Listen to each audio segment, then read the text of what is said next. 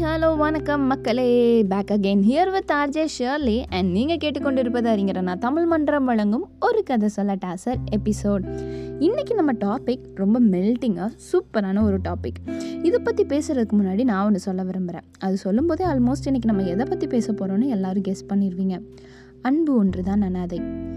S இது வந்து முகேன் ராவோட ஒரு எக்ஸ்பிரஷன் ஆஃப் லவ்னு கூட சொல்லலாம். இன்றைக்கி நம்ம பேச போகிற டாபிக் காதல்.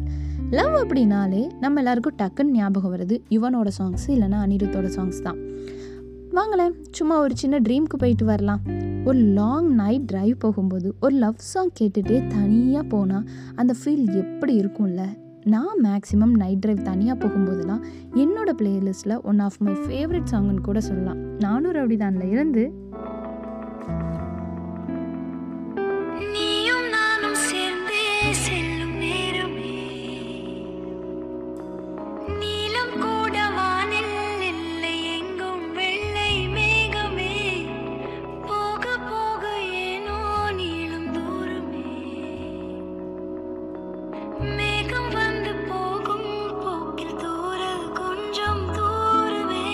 இதை கேட்டு போனால் என் நானே மறந்து. அது ஒரு தனி ஃபீல்குள்ளே போயிடுவேன் பேசிக்காக இந்த லவ் சாங்ஸோட ஸ்பெஷாலிட்டி என்னென்னா ரிலேஷன்ஷிப்பில் இருக்கிறவங்க மட்டும் கிடையாது. சிங்கிள்ஸ் கூட யாரை நினச்சி எதுக்கு பாடுறாங்கன்னு கூட தெரியாமல் ஃபீல் பண்ணி பாடிட்டு இருப்பாங்க. That is power of love songs ஆனால் அதை விட லவ்க்குள்ளே இன்னும் நிறைய நிறைய நிறையா இருக்குது லவ் அப்படின்னா முதல்ல என்னன்னே நிறையா பேருக்கு தெரியறதில்ல. அதை எப்படி கொடுக்கணும்னு நிறைய பேருக்கு தெரியறதில்ல. இப்போ உள்ள லவ்லாம் ஃபுல் ஆஃப் எக்ஸ்பெக்டேஷன்ஸாக மாறிடுச்சு. ஆனால் இட் இஸ் ஆல்சோ அபவுட் கிவிங்னு மறந்துட்டாங்க. இன்னைக்கு ஒரு சூப்பரான உண்மையான ஒரு காதல் கதை பற்றி தான் நம்ம பார்க்க போகிறோம் வாங்க கதைக்குள்ளே போகலாம் சோனா. சோனான்னு ஒரு பொண்ணு. அவளுக்கு மேரேஜ் ஆகிடுது. ரொம்ப ஒரு ஸ்வீட்டான கப்பலாக வாழ்ந்து வராங்க. ரெண்டு பேருக்கு நடுவில் நிறைய காதல் இருக்குது நிறைய சந்தோஷம் இருக்குது நிறைய சிரிப்பு இருக்குது பொண்ணும் பார்க்க சும்மா செம்மையாக இருப்பாள் சண்டைக்கோழியில் விஷால் சொல்லுவாரே பொண்ணுன்னா அவள் தான் அடையாளம். அதுதான் ஹைட்டு அதுதான் வெயிட்டு கண்ணுனா அப்படி தான் இருக்கணும். மூக்குனா அவ்வளவு தான் இருக்கணும். மொத்தத்தில் செஞ்சு வச்ச சிலை மாதிரி. அப்படிப்பட்ட பொண்ணு. இதை கேட்டுட்ருக்க பசங்களாம் என் ஆள் கூட அப்படிதாங்க அப்படின்னு தானே யோசிக்கிறீங்க? ட்ரீம்லேருந்து வாங்க கதைக்குள்ளே போனால் இந்த சோனாக்கு இந்த அழகோட கூடுதல் அழகு சேர்க்குற மாதிரி நீளமான அழகான கூந்தல் இருந்துச்சான் பொதுவாக பசங்களுக்கெல்லாம் லாங் ஹேர் இருந்தாலே ரொம்ப பிடிக்கும். அவங்க ஆளை அப்படியே தேவதை மாதிரி ரசிப்பாங்க.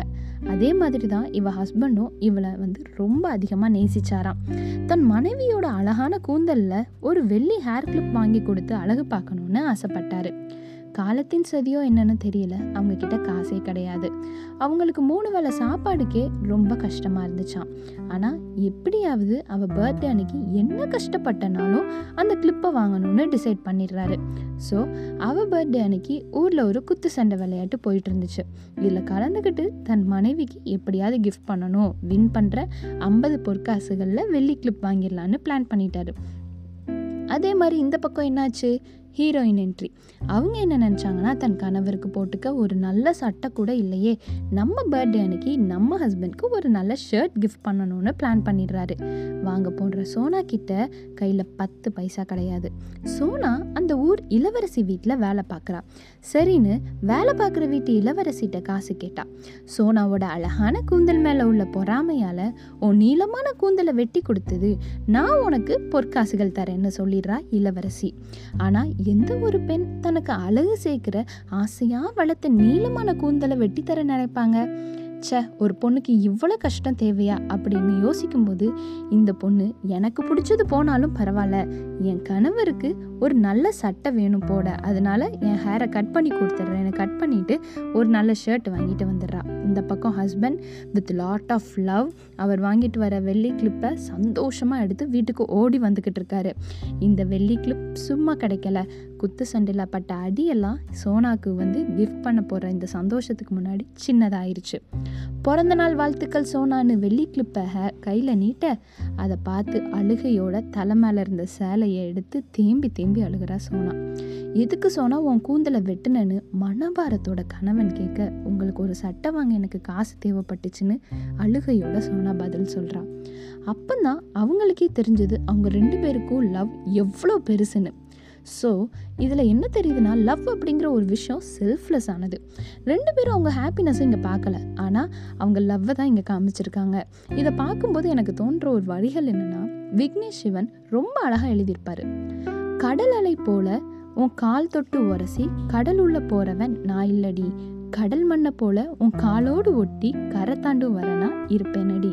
எவ்வளோ ஒரு அழகான வரிகளில் இதுலேருந்து என்ன தெரியுதுன்னா லவ் அனாதையெல்லாம் கிடையாது. நம்ம யாருக்கு லவ் அதிகமாக தரோமோ அதை விட நம்மளுக்கு டபுள் மடங்காக எக்ஸ்பெக்ட் பண்ணாத டைமில் நம்மளுக்கு வரும். லவ்னு பேச வந்துட்டோம். அப்புறம் இந்த டைலாக் இல்லாமல் எப்படி? பேசிக்காகவே பொண்ணுங்களோ பசங்களோ என்னோட சக்ஸஸ்க்கு பின்னாடி இந்த பொண்ணு இருக்கா? இல்லை என் சக்ஸஸ்க்கு பின்னாடி இந்த பையன் இருக்கான்னு சொல்லுவாங்க. ஆக்சுவலாக அது உண்மைதாங்க.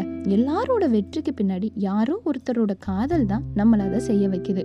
நம்ம தோனி லைஃப்பை எடுத்துக்கோங்களேன். ஒரு பொண்ணு வந்தால் சிக்ஸு ஃபோரு அடித்து தள்ளிக்கிட்டு இருந்தார். ஆனால் போன அப்புறம் மறுபடியும் டக் அவுட் ஆகிட்டார் மறுபடியும் ஹீரோயின் என்ட்ரி வந்துச்சு. இந்தியாவுக்கு வேர்ல்டு கப் கூட கிடைச்சது. இப்போ கூட எந்த மேட்ச்னாலும் சாக்ஷி தோனியை பார்க்கலாம். அது கூட எவ்வளோ ஒரு அழகான லவ்வில் நம்ம மற்றவங்களோட காதல் நம்மளை ஏதோ ஒன்று செய்ய வச்சு வெற்றியின் பாதையில் நடத்தும் போது அப்போ அந்த எங்கேயோ இருந்த ஒரு வாய்ஸ் நீ ஜெயிஷ்ட மாறான்னு சொல்லும். அந்த ஃபீல் இருக்கே ஃபுல் ஆஃப் இளையராஜா பிஜிஎம் தான். அதனால காதலை எப்பவும் எடுக்கிற ஒரு விஷயமா பார்க்காதீங்க. கொடுக்குற ஒரு விஷயமா பாருங்க. உங்கள் பாய் ஃப்ரெண்டோ கேர்ள் ஃப்ரெண்டோ உங்கள் ஹஸ்பண்டோ ஒய்ஃபோ யாருனாலும் ரொம்ப நேசிங்க. எதிர்பார்ப்பு இல்லாமல் நேசிங்க. அது மட்டும் இல்லாமல் நீங்கள் நேசிக்கிறது எந்த உறவுனாலும் நிறையா லவ் கொடுங்க. உங்கள் அன்பு உண்மையாக இருக்கும் பட்சத்தில் அந்த உறவுக்காக கொஞ்சம் பொறுமை கொஞ்சம் சகிப்புகள் தப்பு கிடையாது. அந்த உறவின் பிரிவுக்கு முன்னாடி உங்கள் சகிப்போ பொறுமையின் வழிகளோ கம்மி தான் எல்லாருக்கும் நிறையா லவ் கொடுங்க நிறையா லவ் எடுத்துக்கோங்க. ஏன்னா கடைசியில் லவ் தான் நம்மளுக்கு ரொம்ப முக்கியம்னு சொல்லி உங்களிடமிருந்து விடைபெறுவது உங்கள் ஆஜே ஷேர்லி. இன்னும் அழகான கதைகளுக்கு ஸ்டே டியூன்டு வித் அறிஞரண்ணா தமிழ் மன்றம்